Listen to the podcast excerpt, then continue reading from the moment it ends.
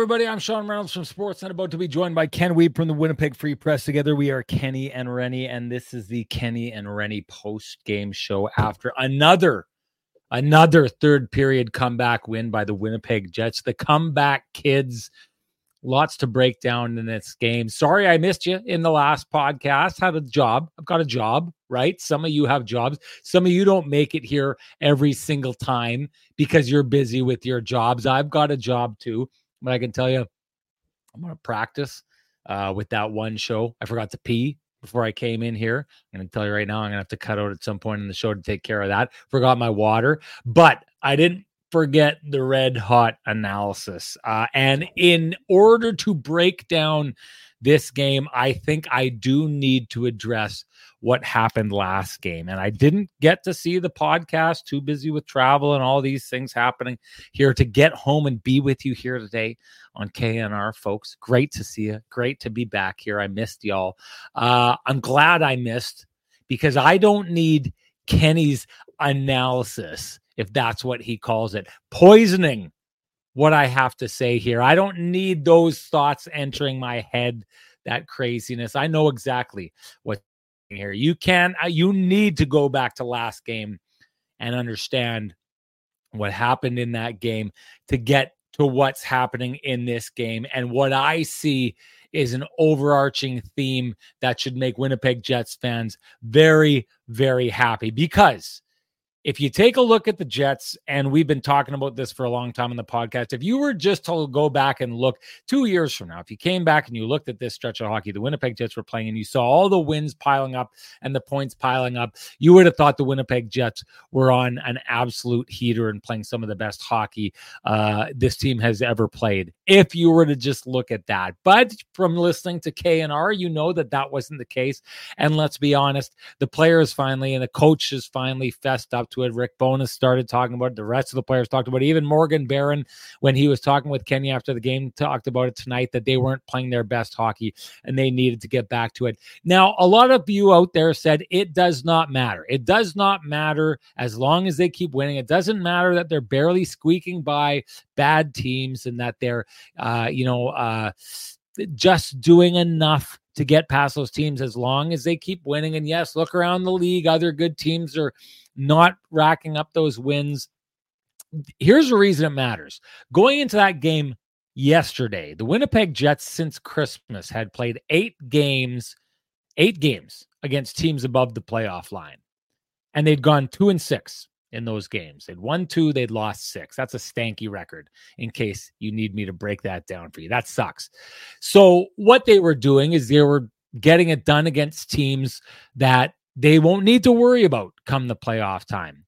What they weren't doing is they were taking that same game, that same effort into g- games against good teams, and it wasn't good enough, quite frankly. So, heading into the third period of that last game against the uh, Carolina Hurricanes, the Winnipeg Jets were looking at going two and seven in games against teams above the playoff line since Christmas time. That's a long time ago. Christmas time's a long time ago. I, I, hey, I've financially recovered by this point, so you know it's a long time past Christmas.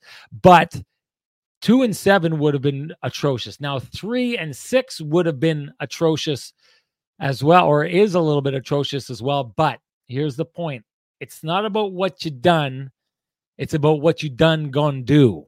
And what the Winnipeg Jets I saw with that comeback victory yesterday, what I saw was an opportunity for them to do. And if you saw my tweet, if you saw me on Twitter, you know where I'm going with this. This was an opportunity for them. That was their LA Kings comeback game from back in 2023. Remember that? Down to the Kings. They came storming back. And after that, the Winnipeg Jets went on a heater, played the best hockey of the season, played engaged, got contributions up and down the lineup, good goaltending, really good, solid defensive play.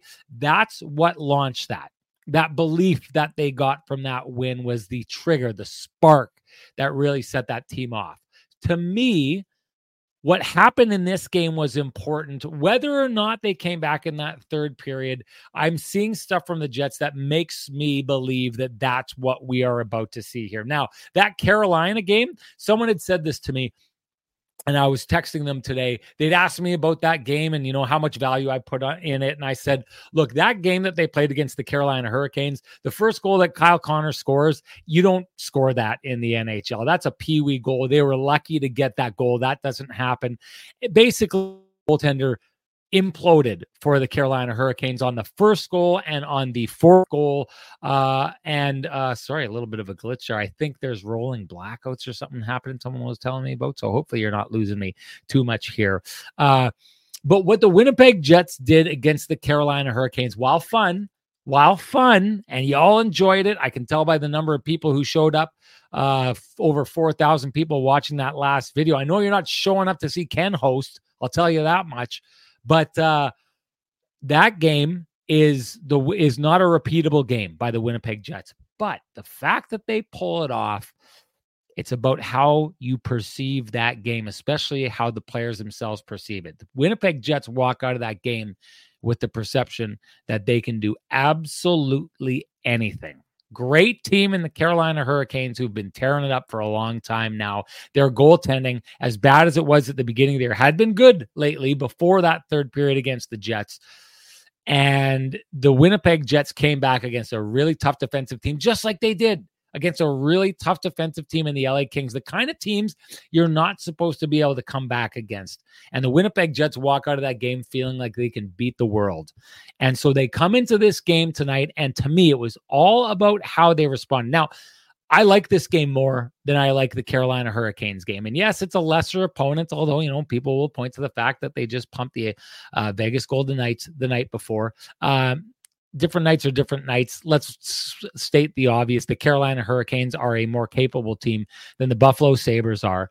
Uh, but I like this game tonight because what you see is the Winnipeg Jets winning this time around because they just kept doing the right things. Remember, we talked at the beginning of the year, the Winnipeg Jets get into these games and there's no panic and they fall down one or two or whatever it is, and they don't break away from their structure. They keep playing the same game the right way because there's a faith that it's going to turn out. And they get contributions up and down the lineup because everyone's playing the right way. Well, it's exactly what we see here tonight. A member of each of the four lines finds a way to contribute tonight. Goals scored by members of four different lines on this night. Game winning goal coming from your fourth line player. Uh, Cole Perfetti getting a much needed assist on that goal. There's the kind of thing you talk about a spark in that last game. Maybe there's a spark that finally wakes Cole Perfetti up and gets him feeling good about himself again. He needed that after the first goal, in which uh, he played a role in in the uh, uh, Buffalo Sabres scoring their goal.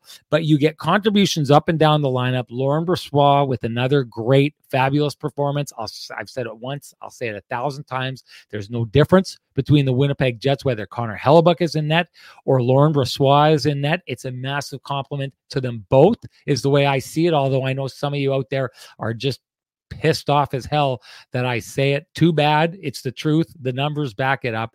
Um, but the effort, out shooting the team, shutting them down for vast majorities, vast swaths of this game, it like the Winnipeg Jets owned the puck, and every once in a while they would let the Buffalo Sabres borrow it, but not for long.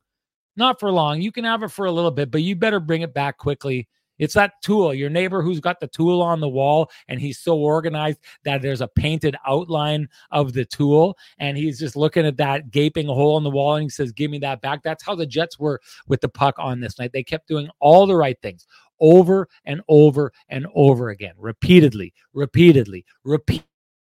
And that's why they come away with this win tonight. Now, doesn't have to be pretty. Hey, the Buffalo Sabres scored a really, really pretty goal on that first goal of theirs. Josh Morrissey's goal that ties this game up, it could not have been more dead in the crest than he shot it. I still don't know how it went in. I do believe the hockey gods teleported it through the goaltender's chest into the back of the net. There's no right for that puck to go into the net.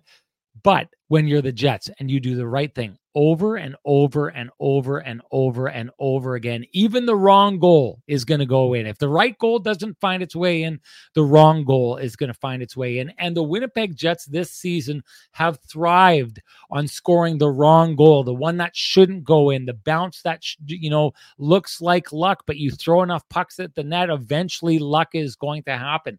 This is one of those games tonight. Then a shift in which the Jets absolutely get worked over. You get Morgan Barron going down the other way and wiring one top corner. You hear his explanation of that goal afterwards. It's brilliant. It's brilliant, people. The shot that he takes, he goes short side, not because he sees a spot there, because that's the safer play right? If you shoot to the far side, you miss the net, it rolls around the boards while your lines are changing. Everybody's tired. And if the Buffalo Sabres are on top of it, they run around, pick up that puck, go back the other way, and maybe they score, right? So you've got a player who, in that moment, is so zoned in on doing the right things that he takes the right shot that had it not gone in, right? Keep doing the right thing over and over and over again. Eventually, it will pay off. Well, if he had done the wrong thing, maybe he would have shot far side. Maybe it would have gone in. We wouldn't be having this conversation, but maybe it would have missed the net, gone up ice. Buffalo Sabres would have scored, and we'd be having a totally different conversation here. He did the right thing. He was engaged in that moment, doing the right thing, and it pays off for the Winnipeg Jets. Uh, and they just keep doing the right thing over and over and over again.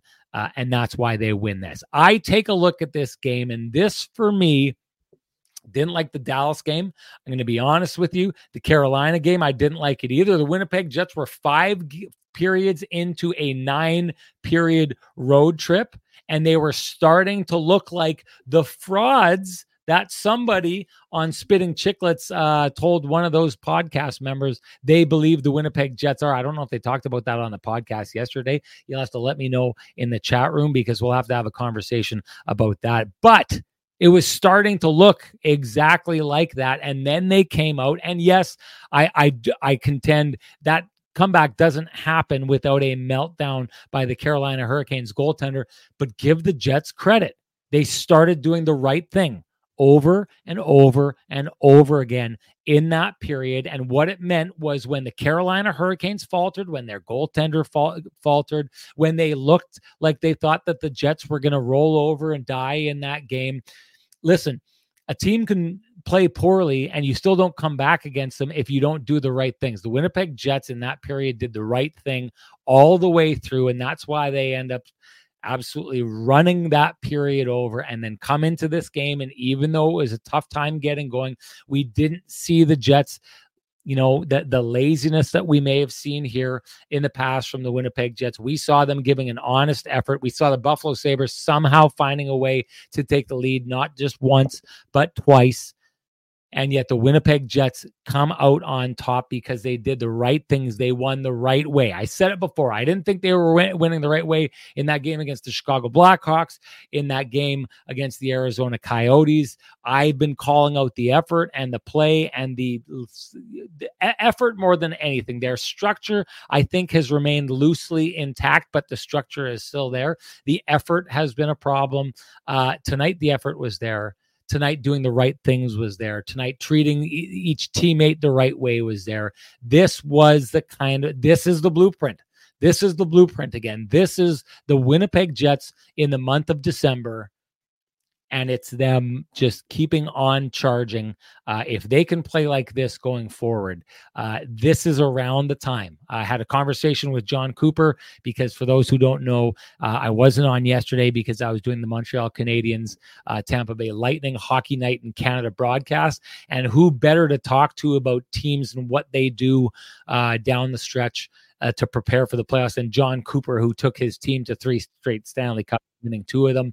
The Winnipeg Jets, uh, he he said this that the month of February is typically a month that a lot of really really good teams, you know, they don't have their best effort. He said it's also the kind of month that a coach will actually excuse it. Right? He'll say Okay, well, the effort wasn't there that night. Or oh, we lost that game. I thought we could have won it, but we lost it. I'll let it slide, right? Just like Rick Bowness was excusing it for a while there until just recently started talking about it. You want to know why he started talking about it openly in the media, people? He started talking about it openly because it's time.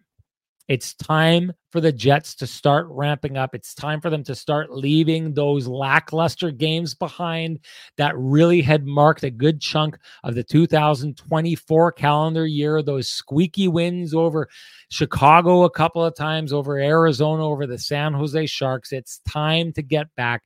Tonight, the Winnipeg Jets were back, not for just one period to come away and steal a game albeit against a very, very good Carolina Hurricanes team.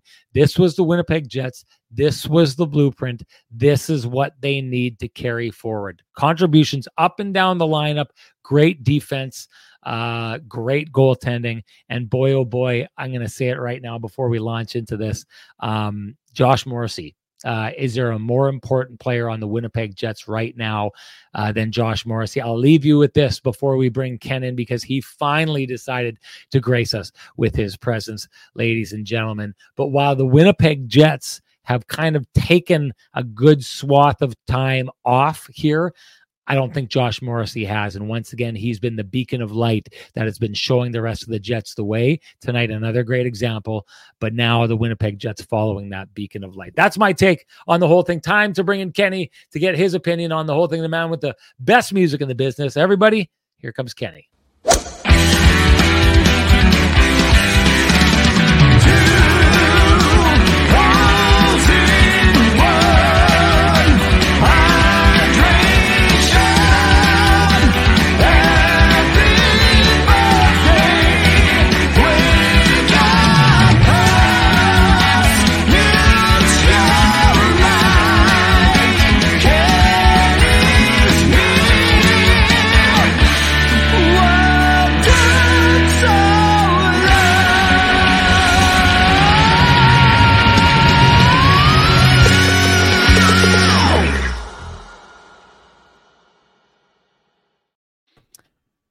Kenneth, how are you doing, my friend? Oh yeah, great, great day. Yeah, I good that you didn't get my text in time. I guess on the updated What's time t- timetable.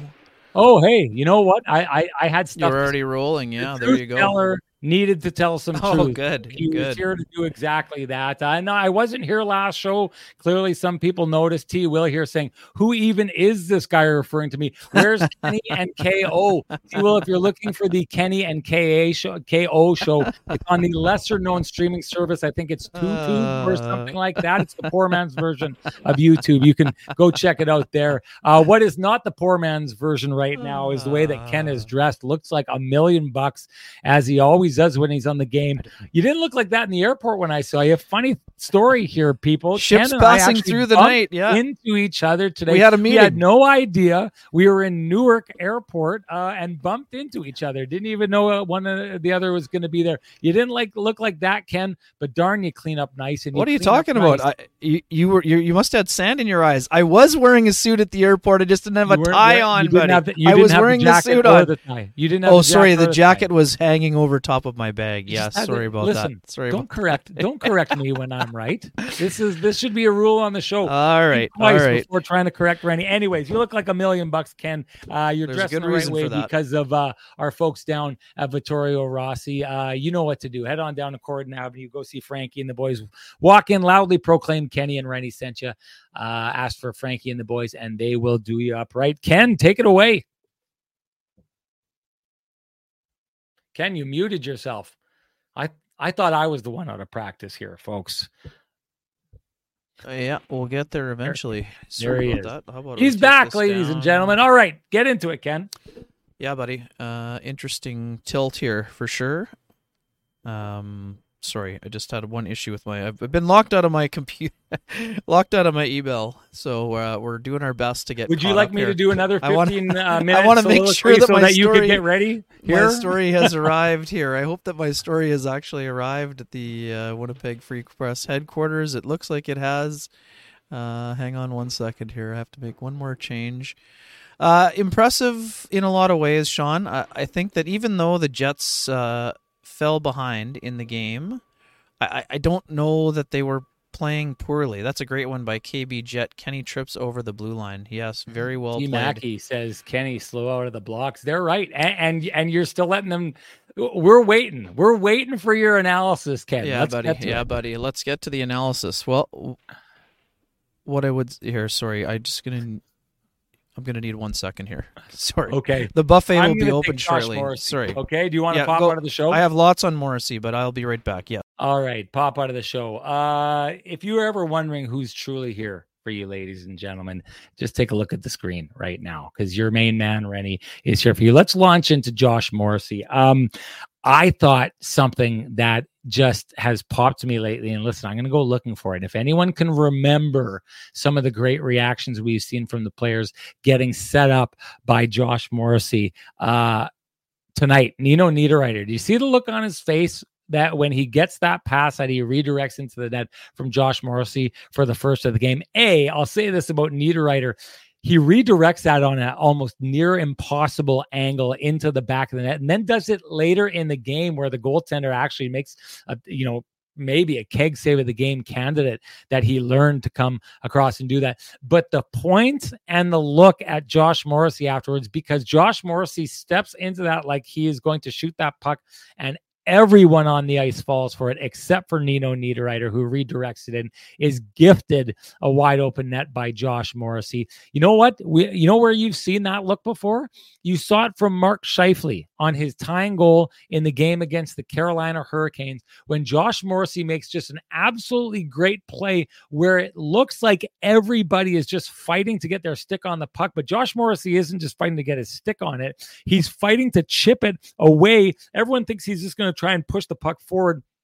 He kind of flips it off to the side a little bit to Mark Scheifele, who's all alone in front of the net. And you watch him. He dekes the goalie, scores, heads off into the corner and turns around and it's the Morrissey's not the first person to him. Someone gets to him I can't remember who it is and the hug happens but the look on his face and what he says to Josh Morrissey when Josh Morrissey is coming in Josh Morrissey is wowing. He is wowing his teammates with the way that he is setting them up. Uh he's on fire right now. And and I'll say this, um, it happens time and again. And I know on the local broadcasts, it's their job to kind of hype uh, things up.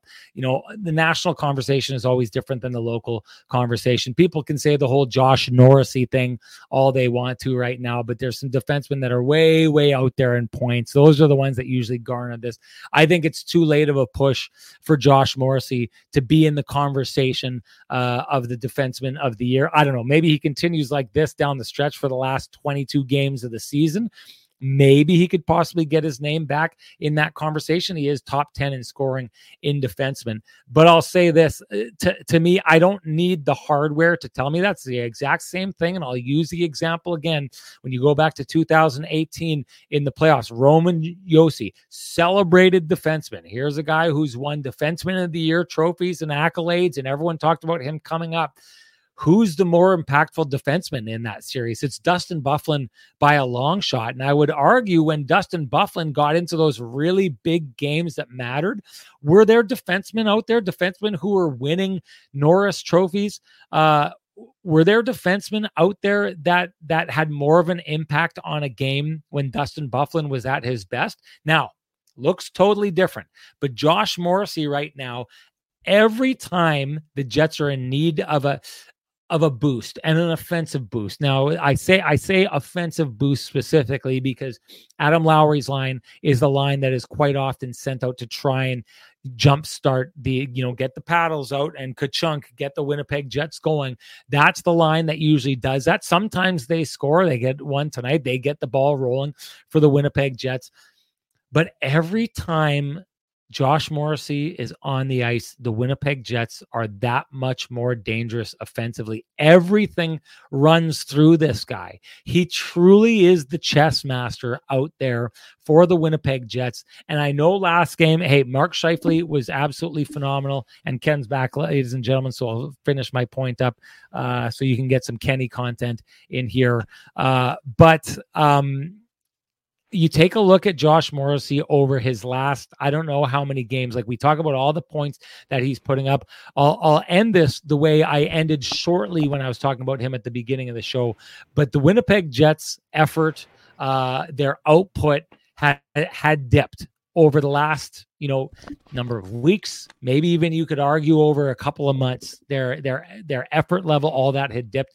It hadn't with Josh Morrissey. Josh Morrissey was the guy who was standing up and skating hard while a lot of people decided to just kind of sit and hold on to his jersey this whole time. Uh the thing about that is when a guy like that starts getting other people helping, he can just go that much faster. He continues to lead the charge. And there is a number of Winnipeg Jets right now surfing in his wake like he's one of those gigantic wake boats. He's the engine that runs this.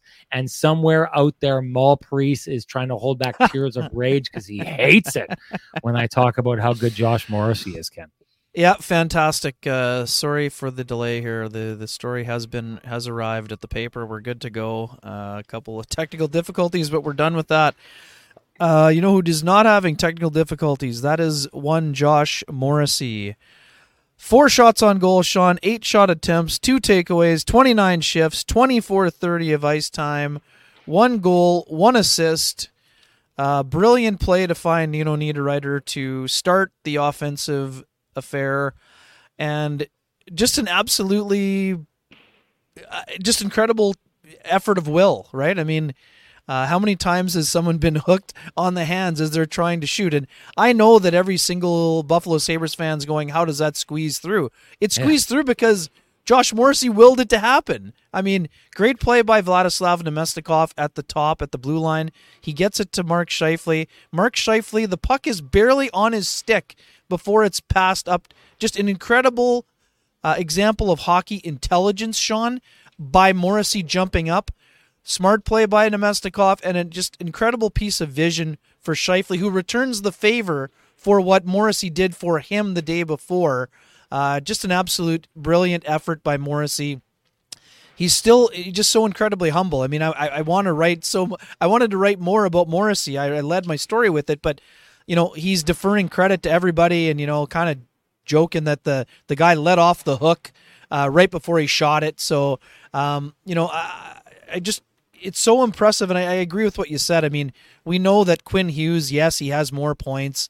But, I mean, right now, I'm sorry. And this, people can say I'm a homer or what, but if you were picking which defenseman you wanted on your team, does Josh Morrissey not bring as much or more to the table right now than Quinn Hughes? No disrespect to Quinn Hughes, but right now Josh is the motor that is running the engine for the Winnipeg Jets right now. And John Shannon was sitting beside me today at the game here, Sean.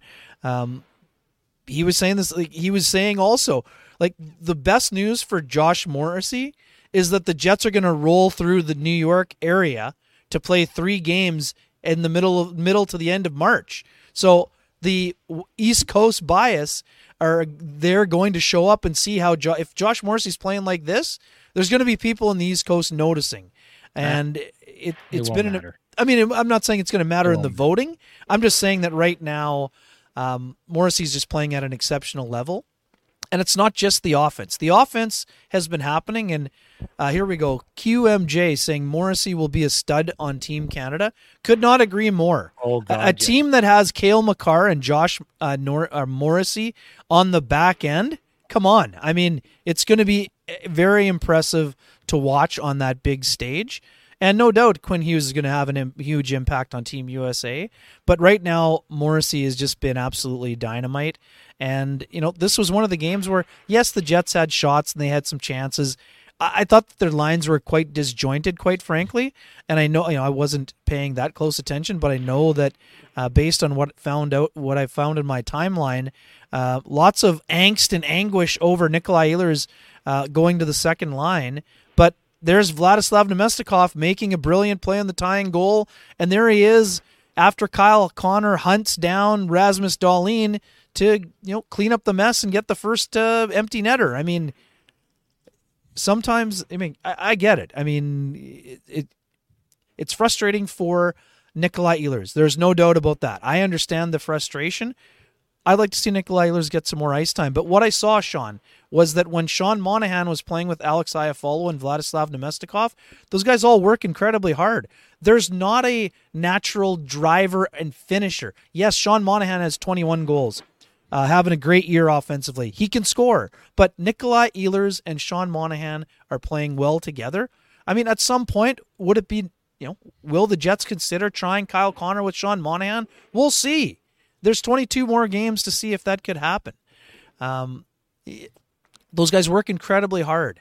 Uh, but uh, tonight, the move gets made, and the move paid dividends again. Like I understand people look at the analytics. Like Nikolai Ehlers is a dynamic player. Sean, what I saw a few times in the first period, and I'm not blaming Ehlers for this, but we've talked about it a lot.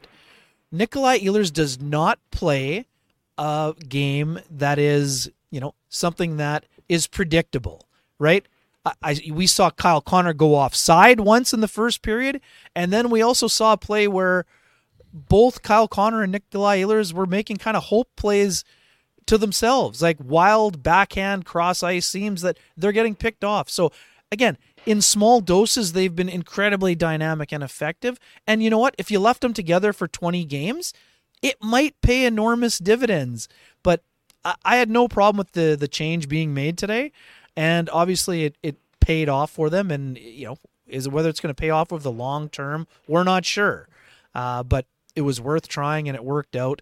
And hey, I, I get it, people. Uh, I'm a big backer of Nikolai Ehlers' work.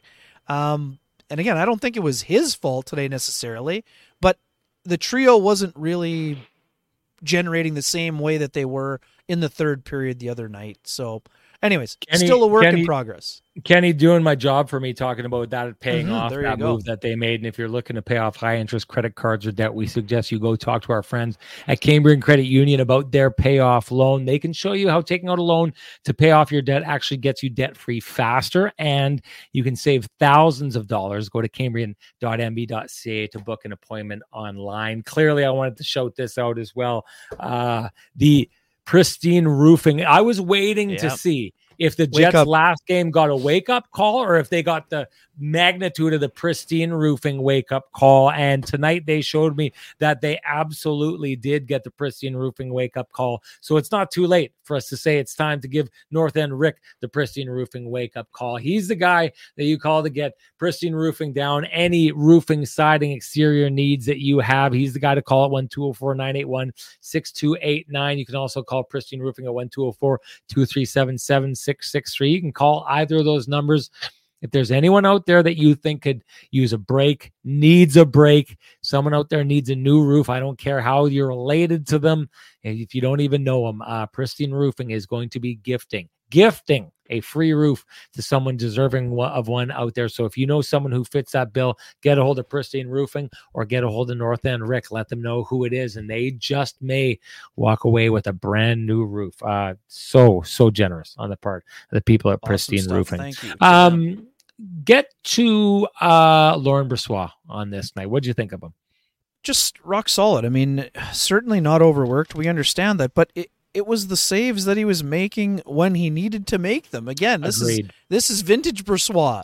Uh, this uh, he, and quite frankly, Sean, this is probably the kind of low shot volume type of game he saw in Vegas last year down the stretch quite often. Don't you think? I mean, uh, oh, yeah. he, he but when he was tested, he had to make some impressive saves again. He had another, you know, he had one off the mask. He had a couple of, you know, squaring up. I, I thought he was very economical in his movements today, uh, really reading the play well. He got active in terms of leaving pucks for his defenseman behind the net. And he just has brought this calmness and composure to the backup role. It, we've said it countless times. The Jets, they don't dip when Laurent Brossoit goes in the net. And, you know, if you look around the league, now I'm not saying Brossoit's case because even though he's not getting 1B a workload in terms of games played, sometimes uh, when there is a distinct backup, teams have to you know clamp down defensively, quote unquote, right? I mean, they Jets don't have to do that because they trust their backup and they know that he's going to do a good job, and he's done a good job. He's done an exceptional job, quite frankly, and it's not. I don't care about you know wins and losses can be a deceiving stat. In this case, Laurent Brossoit ten wins and sixteen starts. I mean, he's given the Jets every reason to play him. The next question will be: Do they play him in the front end against Seattle or in the back end? against the Vancouver Canucks. I mean, that's the only question over when his next start's going to be. There's a back to back coming again. It'll give him three starts in a small sample of games, and good for him. The Jets need to find him starts. So, okay, so he's up to 16. There's 22 games left. So, for me, he's got to get at least six out of those 22. Don't you? Or what? What's the number for you? I mean, going into the year, Sean, I think I was pretty clear. 22 as kind of a baseline minimum. And if they want to give him a few more to keep Hellebuyck fresh, by all means, do that. But I love the way that Brossoit played, and you know, I don't really, you know, there's definitely you're not faulting him on the power play goal. I mean, that all five players touched the puck in that oh, yeah. like 12 second span, and, and it's an absolutely. I know exactly that. That's the crazy part. Like as good a play as that is, yes. that's kind of that's the kind of play a lot of goalies like don't even move over because they're like, For I can't sure. get that. He almost gets it. No, exactly. And I mean, second one, it goes off the stick of DeMelo. That that's just bad luck. He he had squared it up. The puck kind of dipped. Um, hey, I want to go back to Ehlers because I haven't really shared my thoughts on no, this. go ahead. I like this comment by Justin Laniak. But before I get to Justin's comment, I wanted you to give a shout out to Sweet Lou. All right. For folks who have realty needs they'd like to have met, contact our main man, Sweet Lou Furlan, at Royal LePage Dynamic Realty, 204 791 9971, or at the office, 204 989 5000. His email is lou at loufurlan.ca. That's L O U at L O U F U R L A N.ca. Lou Furlan, excellent realtor, excellent human being, and excellent supporter of the community, including this podcast. Um, Justin Laniak says here, I thought the lines were doing excellent. Just don't understand why Ehlers has such a short leash. Guy makes one turnover, he's demoted. Connor and Scheif not held to the same standard. Um, I agree with you about you know the the Cambrian Credit Union payoff loan uh, move that really paid off in this game. I agree with that. Namestnikov goes up there. You've heard me talk endlessly on this podcast about Namestnikov and the value that he has to this team. You can put him anywhere and he'll bring value to that line. He did that tonight. So I agree it paid off. I agree with this 100% by Justin Laniak though. It's it's the idea of why he has such a short leash. Like let's be honest with ourselves over the last little while and this is maybe why it's so tough to talk about because Kyle Connor over the last number of games, I mean, how many straight games had he put a goal up? How many times did he have game winners, right? They, he starts to come back against the Carolina Hurricanes finds a way to get it into the back of the net one way or the other. He's one of those guys who just has a feel for the net and the weaknesses of the goaltenders and knows how to get the puck there. Um, maybe that's what buys him that time consistently. And again, but to me, the move that you make after the last game to have Ehlers on that top line is is what sparks you, right? And the best hockey that this team has played all year was with Ehlers on that top line. I, I, agree. I've said this before. People ask me this question, and I tell you, I don't know. I don't know what the answer is why Nick Ehlers never seems to be given the benefit of the doubt when other players are always and consistently given the benefit of the doubt. Nick Ehlers seems to be the guy who's expendable at the top of the lineup when they're trying to do something. And then it's almost reluctantly, it's almost like the in case of emergency break, break glass, you bring the hammer out, smash the glass, and out pops Nikolai Ehlers to jump up on that first line and launch the team into the stratosphere. Um, I don't know. I don't know the answer to this question. All I know is I think there's been far too much. I mean, it's not a small sample size thing anymore. There's been far too large of a sample size that shows that Nikolai Ehlers works on that top line that he's one of the guys that really you know launches this team when they need it most and i have been arguing for a long time this team needed a launch it needed a wake up he seems like the guy who's capable of doing that listen I'm not a head coach. I don't know what the balance has to be. I clearly I know that Rick Bowness is really trying to get a second scoring line going. That's it. That's I think I think Ken that's probably top of his priority list is to try and find a second line that starts consistently scoring. And his hope was that Sean Monahan and Nick Ehlers would work towards that, and which I think they were. We were seeing some chemistry between the two of them. Definitely. Um, but I mean, what what what does to your to your point, what does Sean Monahan and Kyle Connor look like? I mean, with 22 games left in the season, are we running out of time to find out? And I maybe that's a ridiculous question because there's a quarter of a season left. But shouldn't what you've seen from Nikolai Ehlers give him some chances on that top line and maybe create a scenario by which you are seeing what you have in Sean Monahan and Kyle Connor? Uh, I just, uh, again, uh, I know what you're saying. I hear what you're saying. I'm not a head coach. I don't have all those concerns, but I have to say I agree 100% with what Justin Laniak says that he's seeing here. Nikolai Ehlers seems to have an extremely short leash and yet you know it's that retractable leash right when he's up you press the button and he gets like zipped back in but that leash goes on lock once he gets down to the bottom line it seems very very hard for him to get back to the top line after that Sure, and again, for uh, for the folks who are sending me suggestions, and I, you know, we always appreciate the suggestions box about what what I should be asking Rick. I mean, I, am watching the game, folks. I, I'm going to ask Rick about about what happened with the Lions, and I did. But you may not like the answer, okay? I asked him about it before the game. I asked him about it after the game. Rick was very concise when I asked him what prompted the change. When I don't like what I see, then I make that change. Simple as that. So he doesn't share the view of Justin, and, uh, and that's okay. The coach is not always right, right? We get it. Our job is to to poke and prod and to you know sometimes question those decisions. So I, I get it, but I don't think that the line was flying tonight. They weren't. And Sean, here's the problem: when that line isn't, you know, they're getting some chances, yes, but who's digging the puck out of the corner from those three when they're when it's not flowing off the rush, right? Right but Who? i mean people people people aren't suggesting what you're saying. People aren't suggesting to have kyle connor and nick ehlers on the same line. They're suggesting to put someone who can be that guy with Scheifele and ehlers and allow a look like brady uh, at nhl chunky says here maybe kyle connor could provide the second line the scoring punch they're looking for. That's sure. what they're saying. They're not saying what you're suggesting. They're saying that we get it. You don't need two of the same player on one line. There's a lot of people who believe that Nikolai Ehlers is the better option on the top line with Mark Scheifele compared to Kyle Connor. Um, my my gut feeling tells me that Mark Scheifele doesn't feel that way, and that has a lot to do with this. Um, but uh, I, I, agree with your point. You can't have too much of the same thing on one line, uh, which is why it worked when you had Vilardi with that line.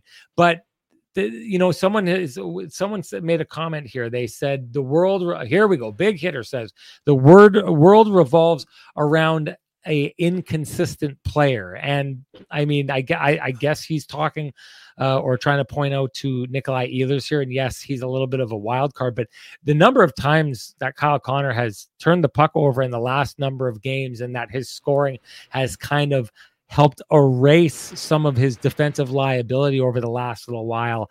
Um, there's not like there's an insane amount of consistency on that line with Kyle Connor as of late since he returned from his injury.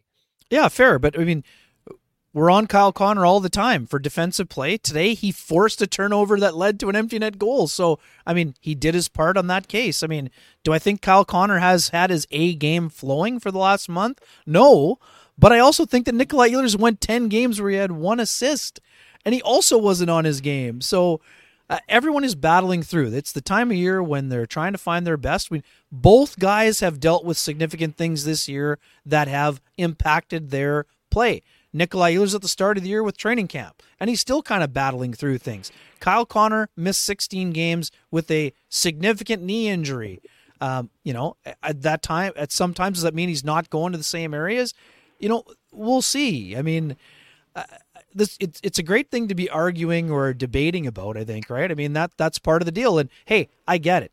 Uh, you know, eventually Nikolai Ehlers you know, in two years his contract will be up. So I get it. I mean, if you're if you feel you're a first line player and you're not getting first line minutes, I mean, that's going to be a, that's going to be an issue at some point, whether it's at the bargaining table or somewhere else. But I mean, these guys are both they have the same goal, they have a common goal, they're trying to contribute to a winning team and and look, the Jets are in first place. So I get it. If the Jets were a struggling team or battling to make the playoffs and you know these decisions weren't lining up with what people you know what they want or what the analytics suggest, then sure, go ahead and and and, and make all the questions. Um, so uh, again, this isn't necessarily it's a if Nikolai Ehlers isn't there, that means Rick Bowness doesn't trust him or he doesn't like him or anything like that. The Jets have to have three scoring lines if they want to be a serious contender. And quite frankly, they need four lines. And today, Morgan Barron, who is on the fourth line a lot this year, and sometimes gets the bump up shift, became the ninth player on the Jets roster to have double digits in goals. So you need everybody going. They're trying to find the right fit throughout the top six. Are they there yet? We're not sure. Uh, and that's the thing. If they aren't going to switch, then they're going to have to adapt. But, anyways, it's it's a debate that will rage on.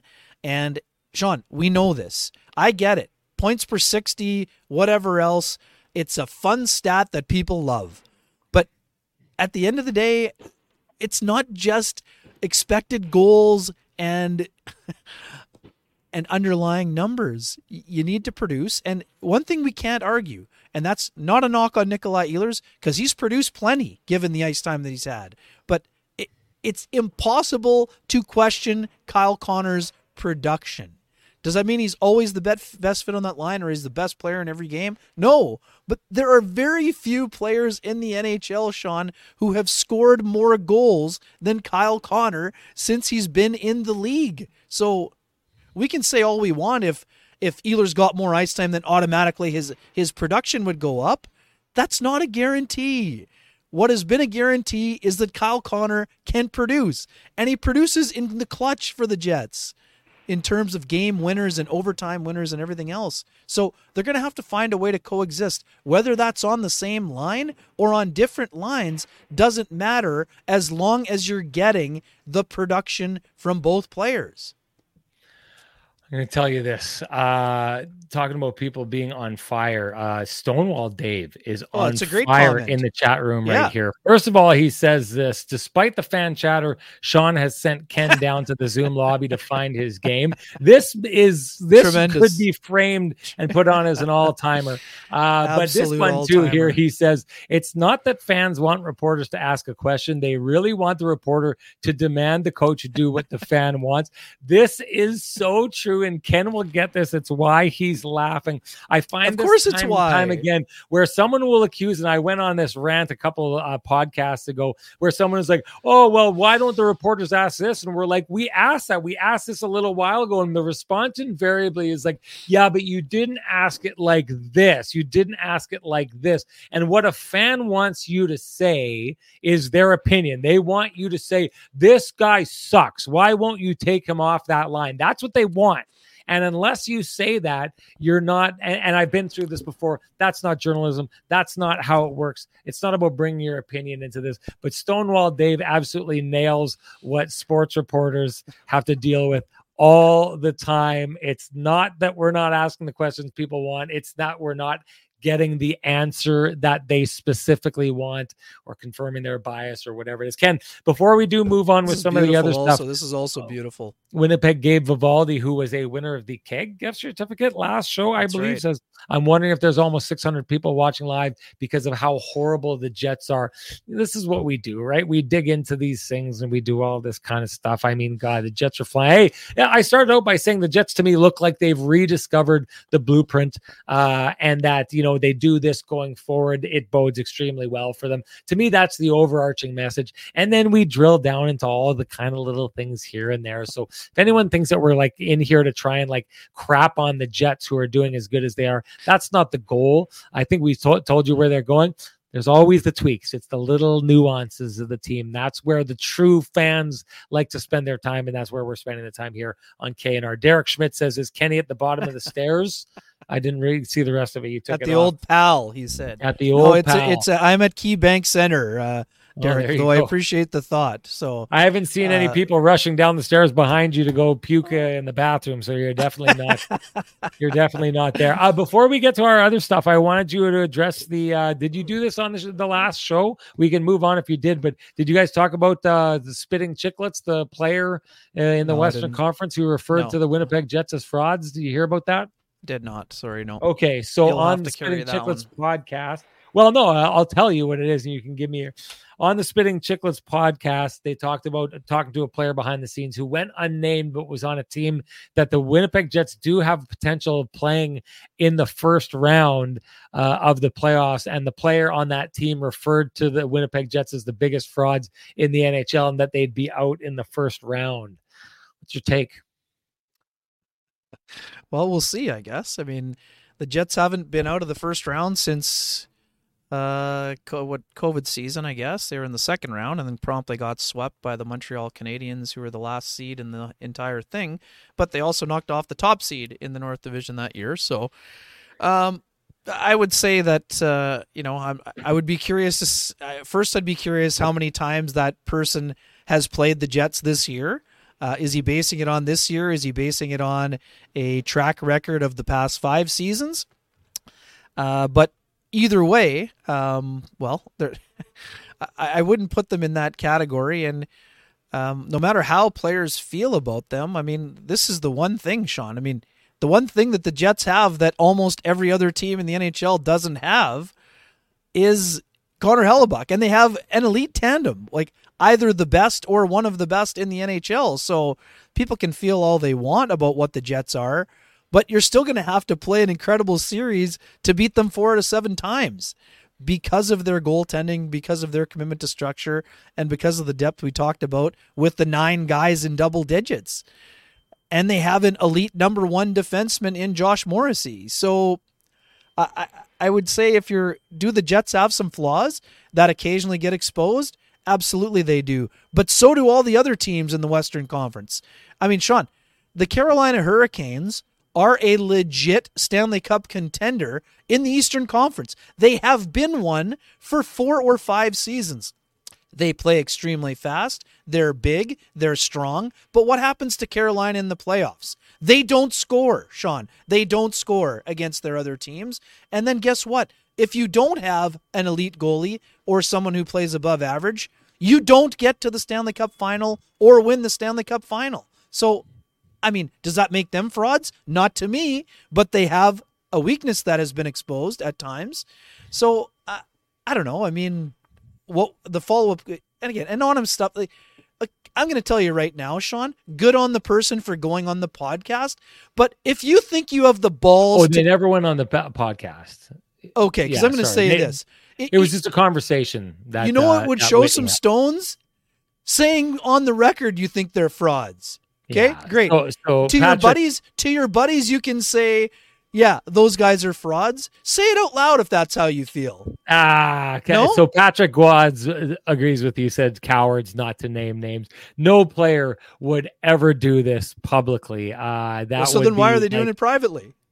Well, you do, you don't think that players No, are no. constantly having these conversations all the time and saying these kind of things? For sure, Sean. My point is that, oh, hey, good job. Uh, you know, I'm, I'm currying favor with Spitting Chicklets because I gave him some goods that I wouldn't say. But you know, why don't I you don't- say it? Why don't, I don't. you say I don't see it that way. I see it as those guys having connections with t- p- players in the NHL, having a conversation. Oh, they got tons of up, connections. There's no and he says that. that. Uh, I don't think. I don't think that it's a player going. Listen, I need to go plant this on spitting chicklets. I'm thinking that that player probably, you know, said it and then was like, "Oh crap!" Well, and you wouldn't put your name on that. That would be stupid because then it's on the bulletin board, right? Hey, it's the same reason I think that like all the Schadenfreude that has gone on in Winnipeg towards Pierre Luc Dubois, people just better hope that the Jets don't play LA in the first round and he decides to wake up, right? Like I've said this before. This is why I think like Pierre Luc Dubois is like having it's a train wreck there. And you know my thoughts on this, Ken. We've talked about it. Like this is, uh, I think, we've been talking about it for three years. Well, I think it's un- unacceptable. You know what? I went back to the very first ever Kenny and Rennie we had. It wasn't even on this, it was on Instagram. And the first day that we did it was after he came in. My comments on that t- at that time were like, look, he's got potential, he's got this, he's got that. But that shift that he did, he's got that in him. He's got it in him to do that. I'm not saying he does it with the Winnipeg Jets, but I'm saying he's got it in him to do it. And we've seen that since damn good analysis coming from Rennie. That that was that was the truth teller in the early stages at well that done. time. But anyways, to get back to this, um, uh, what I love about this whole thing is the conversation and people trying to figure out who it is. Right, like T Mac, he says, but he said currently in a playoff position, so that means a wild card team. It doesn't necessarily mean that it's so tight there. This could be L.A. It could be St. Louis. It could be Nashville. I don't think it's anyone from uh, Nashville. It could be Vegas. Vegas is dangerously close to falling into one of those spots, uh, the way things are going. So there's a number of teams that this could be. I'll say this, and you know what? Like a little bit of a, a, a shot of like reality here. The Winnipeg Jets have shown in the past that they've been frauds. They've done it time and time again. They did it in 2019. They did it last season down the stretch. So to me, uh, I, you can be offended by this all you want. And clearly the fans are. They're pissed off about this. It's incumbent upon the Jets this season to go out and show that they are not frauds. That's what they need to do because they've opened themselves up to this criticism. The way things ended last year with the Jets warring with their head coach and the way that they fell apart down the stretch, that that they were frauds last season.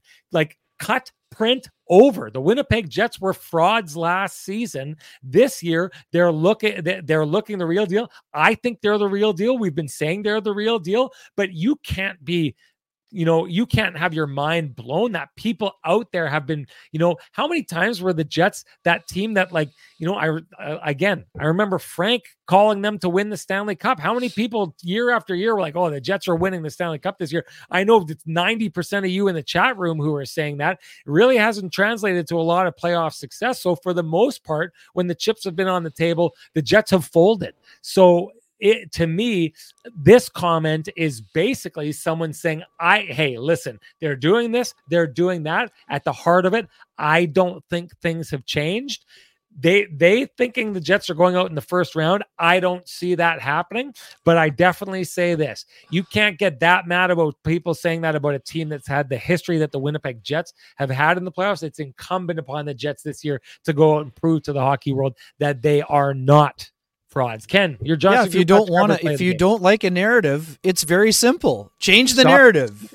Yeah, change the narrative or stop win. living out that narrative. Now, again, exactly. it is hard to win in the NHL, but hey, you want to be, a, you want to raise a banner, win four rounds. There you go. It's very simple. There you go. Okay, Ken. And again, sorry, I, I also have no problem. Uh, just so that I didn't want to make myself clear, I have no problem. I we want more players to share their opinions uh, with with whether it's spitting chicklets or anybody else. So feel free. But if you want to get, you know, if you want to really, you know, make some real headlines, then say it on the record. It, it was all I sort of meant on that. Um, Johnson, hold on, I, just I before you do that, Elias McCracken here says, "No, Rennie, you're not a fraud. Losing in the first round, the playoffs are tough. One of Dallas, Colorado, or the Jets will go in the first round. This is like, give me a break here. You're you're you're hiding the obvious. You're ducking away from the obvious. Yeah, Colorado went out in the first round last year, and yes, they lost to a team like Seattle, but it was a seven game war that they went through to get there. The Winnipeg Jets started out look showing everyone how capable they were and then forgot to show up for the rest of the series to the degree that their coach called them out. So stop with these false equivalencies. This is a ridiculous comment because it's basically ignoring the exact issue that we're talking about. This is the equivalent equivalent of that year the Jets went to the final eight and got absolutely destroyed by the Canadiens and swept four straight and the Jets were celebrating this like top 8 finish of theirs like the Canadian division wasn't a, a, different division than anything else. Stop, stop hiding from the issue. Take a look at the issue where the Winnipeg Jets have been and why they would earn a reputation as being frauds, and then get get about fighting it. Enough with ignoring it. That's ridiculous. Uh, Ken Johnson Group got you covered. Play of the game. Yeah, this is a very simple one to me. I mean, there was a, a couple of other you know interesting things during the game. I sent you a text about a Neal Pionk shot block, Sean, but um, I'm going to tell you right now.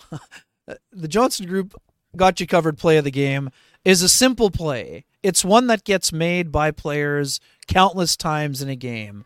But when you've gone 15 games without recording a point and you were healthy scratched the night before for the first time in your NHL career and you make a smart play that the head coach is going to appreciate and it leads to the game winning goal, I'm pretty sure you can win the got you covered play of the game, and that's Cole Perfetti, who, uh, well, you know, wasn't happy about being scratched and did something about it. He went out and produced a point. No, was it a backdoor tap in, a brilliant play showing off his incredible hockey vision and intelligence? It showed off his intelligence, but it didn't show off his greatest gift, which is his passing. Uh, just a smart play, playing on his off wing makes a smart backhand chip into the neutral zone. Morgan Barron wins the battle. He's been out for, on the ice for a while. He unloads a shot from distance and he beats another goalie trying to establish himself as a number one guy and a guy who's been awesome, quite frankly, Sean, for a team that had had a pretty lousy year and now had suddenly been playing great since January. I mean, the fact that UPL has a 244 goals against average and 914 save percentage on a team that entered the day 10 points out of a playoff spot is absurd. Um, but, anyways, Cole Perfetti, love the response. You know, some people were saying, oh, well, he should have had that play. Well, if Cole Perfetti's two, two inches taller or has five inches more of a vertical, maybe he knocks the high flip down. But it's not Cole Perfetti's fault that Eric Robinson scored. But Cole Perfetti was ticked off that they gave up a goal in the game and they went out and got the winner. So, anyways, that's a long winded way of saying, um, you know, good on Cole Perfetti to respond because you want your player to respond, as Rick Bowness told me yesterday and then reinforced today. And I said it on the show, I wrote about it. It was not punishment for Cole Perfetti, but as a player like Cole Perfetti, it's going to feel like punishment, and it should. You're a first first first round draft pick. There are going to be stumbles. Nobody ever wants to be a healthy scratch. And I can tell you right now, Sean, I was a healthy scratch far more times than I cared to be as a member of the Regina Cougars. But it's all about when you get your opportunity and what you do with it. So good on Cole Perfetti to respond. I mean, I think it's something that can spark him. Now, let's see how he does. He's still got 22 games here. Um, so, anyways, I, I think that was a smart play. And Sean, if he makes that play a lot, he's going to get more ice time. Simple yeah. as that. Yeah, no doubt. He he needed that. Uh, I said it off the top of the show um, that that first goal that happens, uh, he gets a little bit lost on the back pressure. If he's in the right spot, that shot doesn't get off. So not only does he, you know, kind of lose it in the neutral zone, but he doesn't do the the the right things on the back check. So for him to get back into that, it's it's like I'm saying about that last game against Carolina. Maybe just maybe that's the LA Kings game in 2023 where it kind of gives them the spark and wakes them up. You know, like the lightning bolt to Frankenstein. Uh, maybe that goal uh, to help win the game coming from the fourth line and Cole Perfetti assisting on that goal is the lightning bolt uh, that he needs to get the monster in him going. Uh, hey, it's been called for. Uh, let's do it quickly before we get on with the show. Oh, sorry, hang on. Let's sorry, we never did the. Got to do the read and sorry. We, we will. We will. I'll do when oh, I get sorry. back. Let's make it a Sean's headband version of the K and R show.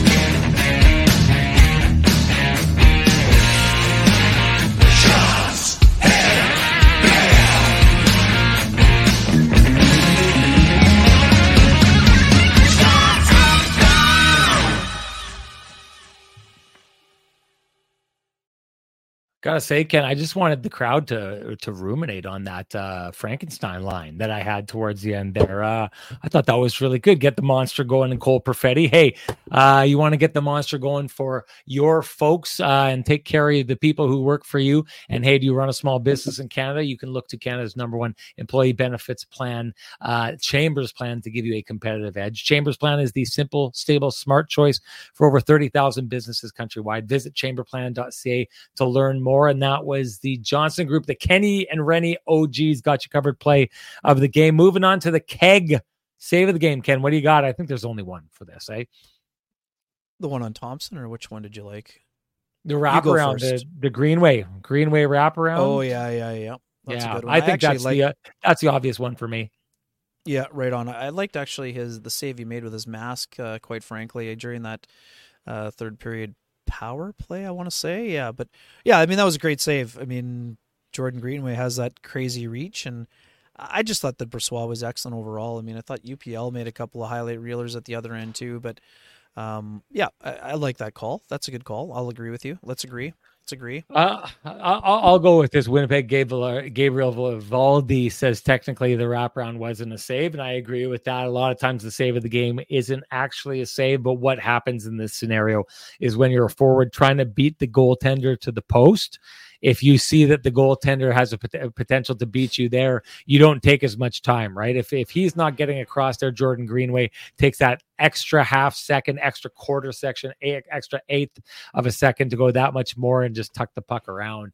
Uh, regardless of whether he got the paddle on it, uh, he he forced Greenway in this situation to try and cut it short. For me, that's good enough for the keg save of the game. But it doesn't matter what's good enough for me; it matters what's good enough for you. Share with us your hashtag the keg save of the game. You're automatically entered to win a fifty dollar gift certificate usable at any of the three fine keg locations here in the city of Winnipeg. Each location finer than the last. And the winner from our last show, that would be Todd Kucheron. Todd Kucheron, who bought frozen pizzas from my daughter. I'm hoping you have, hey, he bought a lot of frozen pizzas. I'm hoping Todd has enough room or he hasn't filled up too much on pizzas that he doesn't want to head out and uh, fill up on a steak. Hey, who's going to turn that down? Uh, Todd, you know what to do. Direct message me at SN Sean Reynolds, full name and your email address, and I will have the keg send you a $50 gift certificate usable at any of the fine keg locations here in the city of Winnipeg. All three locations, each location finer than the last. And finally, the lamplighter of the game. Ken, what do you got?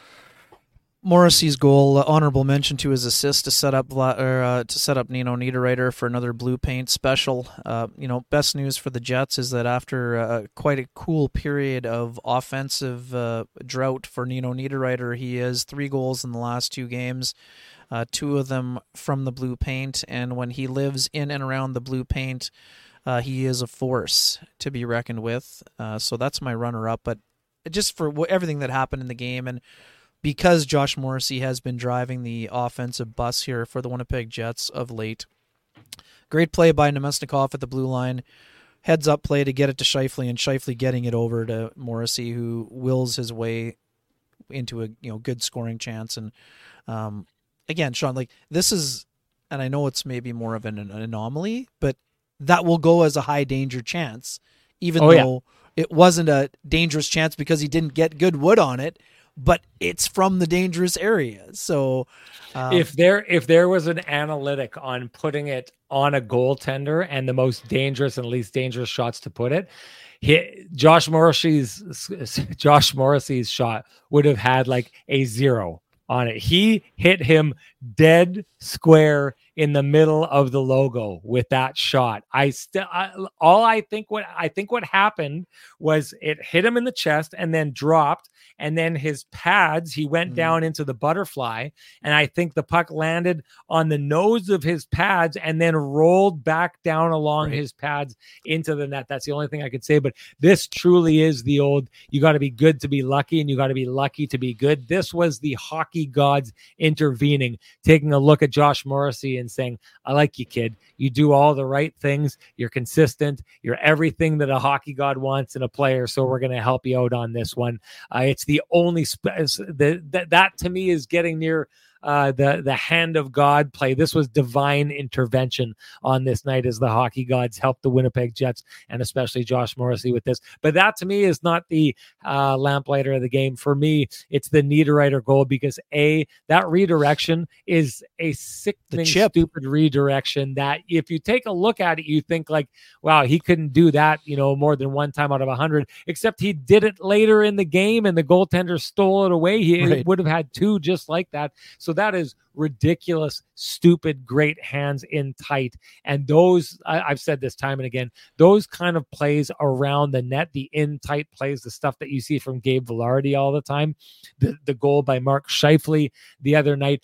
The, to me, that's my favorite kind of hockey because you're getting yeah. to the high danger area and then you're just flashing skill to get it past the goaltender. That's a stupid ridiculous redirect. Uh just so good and so talented.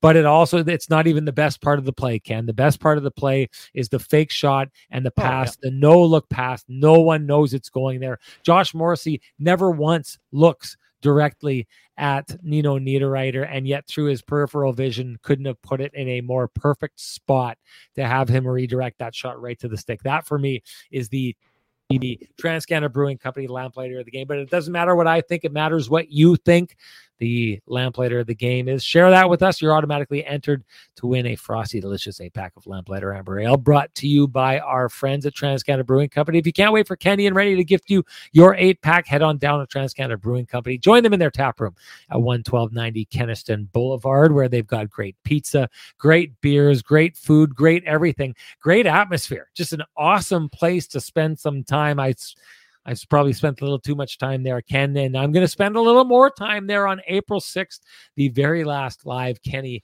and Renny event of the year, uh, the live podcast there on April 6th. We'd love you to join us there. You can get your tickets. I know there was a little bit of an issue earlier on. Seems like people have been able to access the site. I don't know if it was live.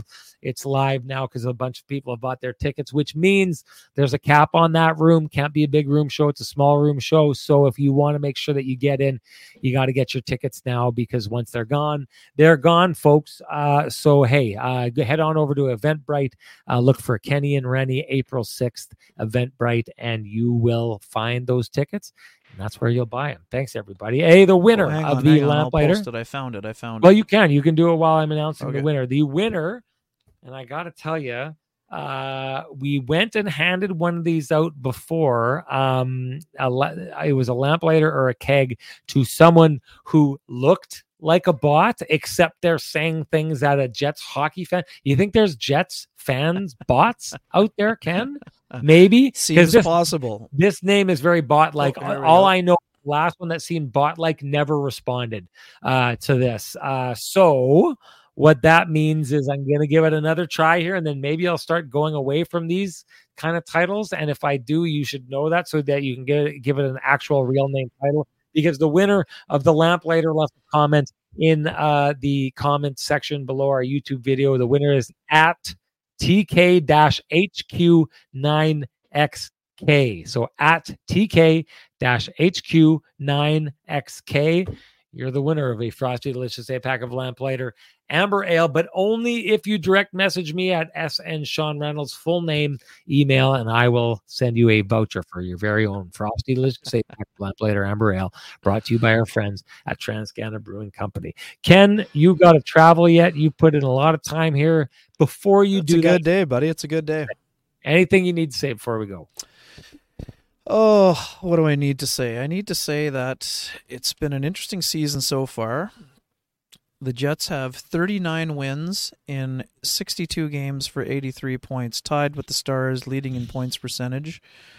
And it's going to be a fun sprint to the finish. These are the this is the fun time of year to be covering. Sean, you were, you know, you told the folks you were in Tampa. I mean, you know what it's like in that market. It's a great hockey market. Those great folks are excited market. about what's going on down the stretch. Um, the Jets are excited about what's going on here. I mean, but this is the beauty. There's twists and turns in every season. And Sean, on after Thursday's game, most Jets fans thought the sky was falling. Right? They didn't oh, have a big it was I wouldn't call it a no-show game, but they certainly didn't play with the level of urgency one would expect when a team has already lost twice on home ice to the team they're in a first place showdown with. But and then the narrative was looking like the Jets would lose twice in a row to high-end teams. teams. And then I mean, we've been talking about this. The Jets have struggled against high-end teams of late. Yep. Instead of that, they beat one of those high end teams, and then on a night where it looked like they didn't really have much going, even though they were generating opportunities but not scoring, they found a way to score four times in the third. They outscored their opposition 9 nothing in the last two nights. Yeah, three of those were empty netters, I get it. Even if it was only 6 nothing in those games, that would be important. And to me, oh, yeah. Sean, we talked about leadership all year long. Another great example that, you know, maybe you went maybe you talked about it during the 16 minute monologue because I was still working. But Adam Lowry hasn't scored in 20 games, Sean. He's got an empty net opportunity if he, you know, if he chooses to be a selfish player. What does he do instead? He takes the hit along the boards, chips it to Sean Monahan so that he can score. You know why he does that? Because he plays the game the right way. Right? I mean, right. this these are small things right? The topic of empty net and who should be on the ice has been a subject for a long, long time. But that's why Adam Lowry's on the ice in that situation. He doesn't care about the drought. Does he want to end it sooner than later? Of course he does, but not at the expense of making the right play and doing the right thing. Because he does the right thing, he'll get his reward at some point in the next little while and he'll find the back of the net. Even if he doesn't, who cares about the stats as long as as the person is contributing to a winning situation. Adam Lowry does that every single night he walks onto the ice. So, anyways, that's just uh, an unnecessary rant, but uh, maybe that's just the way it is for today. Um. Okay, let's move it on from here. I'll say this: uh, a tease to keep people around because, hey, after that Stars loss, I gotta say like I gotta say, the the big win from the last game, over four thousand. The Stars lost. People were failing to show up for Kenny and Renny again. So I guess I feel like I have to incentivize people to show up just in case the Jets lose the next game to Seattle because so many of you have hurt feelings and can't seem to make it in for it. So Bardo says, "Oh boy, next game will be a double lamplighter win."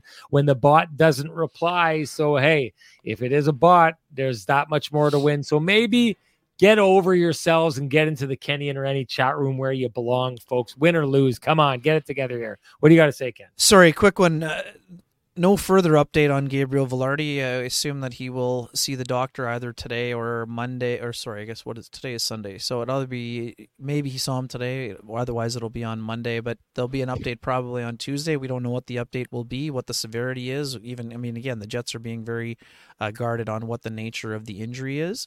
Uh, yeah, there have been tons of like today. There were tons of scouts here. You know why? Not just because the Jets and Sabres are teams people are watching, but because the Vegas Golden Knights were here also last night. There was a you know massive scout. Um, you know, the scout scout row was full, and I mean there was one thing interesting today. Two Duck scouts here. Now I'm not familiar with their roster of scouts. Maybe it's because they live in the area, but we know that Frank Vatrano is a guy that um, maybe has the Jets have been had some interest in before. Uh, he's a guy that can score. Um, you know, he's not a big guy, but he's had some playoff experience and goes to the hard areas. But anyway, so who knows? Maybe that's a guy to watch this week. Uh, Sean, I would also say this, and I had it in the online version of my piece. That I don't think it'll make the paper because I wrote too long. Uh, but I think a guy like Zemgus Girgensons could be a potential um, jet-like player uh, he is a versatile fourth liner. He plays all three forward positions. He can skate. He is he's got some size, 6'2", 200 pounds. Uh, his assist today was you know it's a it's a high flip. So it wasn't that he showed off his offensive abilities and got an assist today. And he's not a huge point producer, but he has seven goals this year. Uh, he's a penalty killer, gets involved in the game. And for me, if the Jets are looking to add a potential guy for the fourth line maybe. He might be under consideration. Um, anyways that's just my another name that is maybe out there. And it's not a headline popper but i wouldn't be surprised if that's the type of player um, the jets might be considering here No doubt, no doubt. Uh Bic Rona says Anaheim broadcast. I mentioned three teams in the running for Vatrano: the Rangers, Right. Florida Panthers, and the Winnipeg Jets. Okay, that's it for us. Thanks everybody. Thanks Ken. You did a phenomenal job. I'm going to end this the way I always do by saying, if you appreciate the conversation going on in this space, like we appreciate the 600 plus folks who Awesome showed up job. for the live show here tonight. Thank you for that, everybody. But if you appreciate these conversations in these spaces, please, please appreciate our sponsors who fight to keep the conversation going in this space for us. That's Vittorio Rossi, Cambrian Credit Union, Sweet Lou Furlan, Pristine Roofing, the Johnson Group. The Kenny and Renny OGs, and of course the Keg and Trans Canada Brewing Company. Thank you to them. Thank you to all of you. We'll do this all over again that will be our last show. We should probably dedicate just a little bit more time than we did for the trade deadline, although maybe there's going to be some stuff happening before that. But uh, Ken and I are both going to be in Seattle for the trade deadline, which takes place on the Friday. And then we are both going to be, in fact, this bum is going to hop in a Sportsnet vehicle and he's going to join a ride with us back to Canada. I might Uh, not just- actually. I might. I Oh, had to change my flights around. I might have to drive down on my own, but we'll see how it goes. See how it Fine. Yeah. Tell everyone else before you tell me. That's a real partnership we got going on there, buddy. Okay. Anyways, we got to get going here. Thank you, everybody. Really appreciate it. We'll chat with you again and do it, dig a little bit deeper into the trade deadline after the next game, a home game, as the Jets welcome Tanev and the Seattle Kraken. Bye, everybody.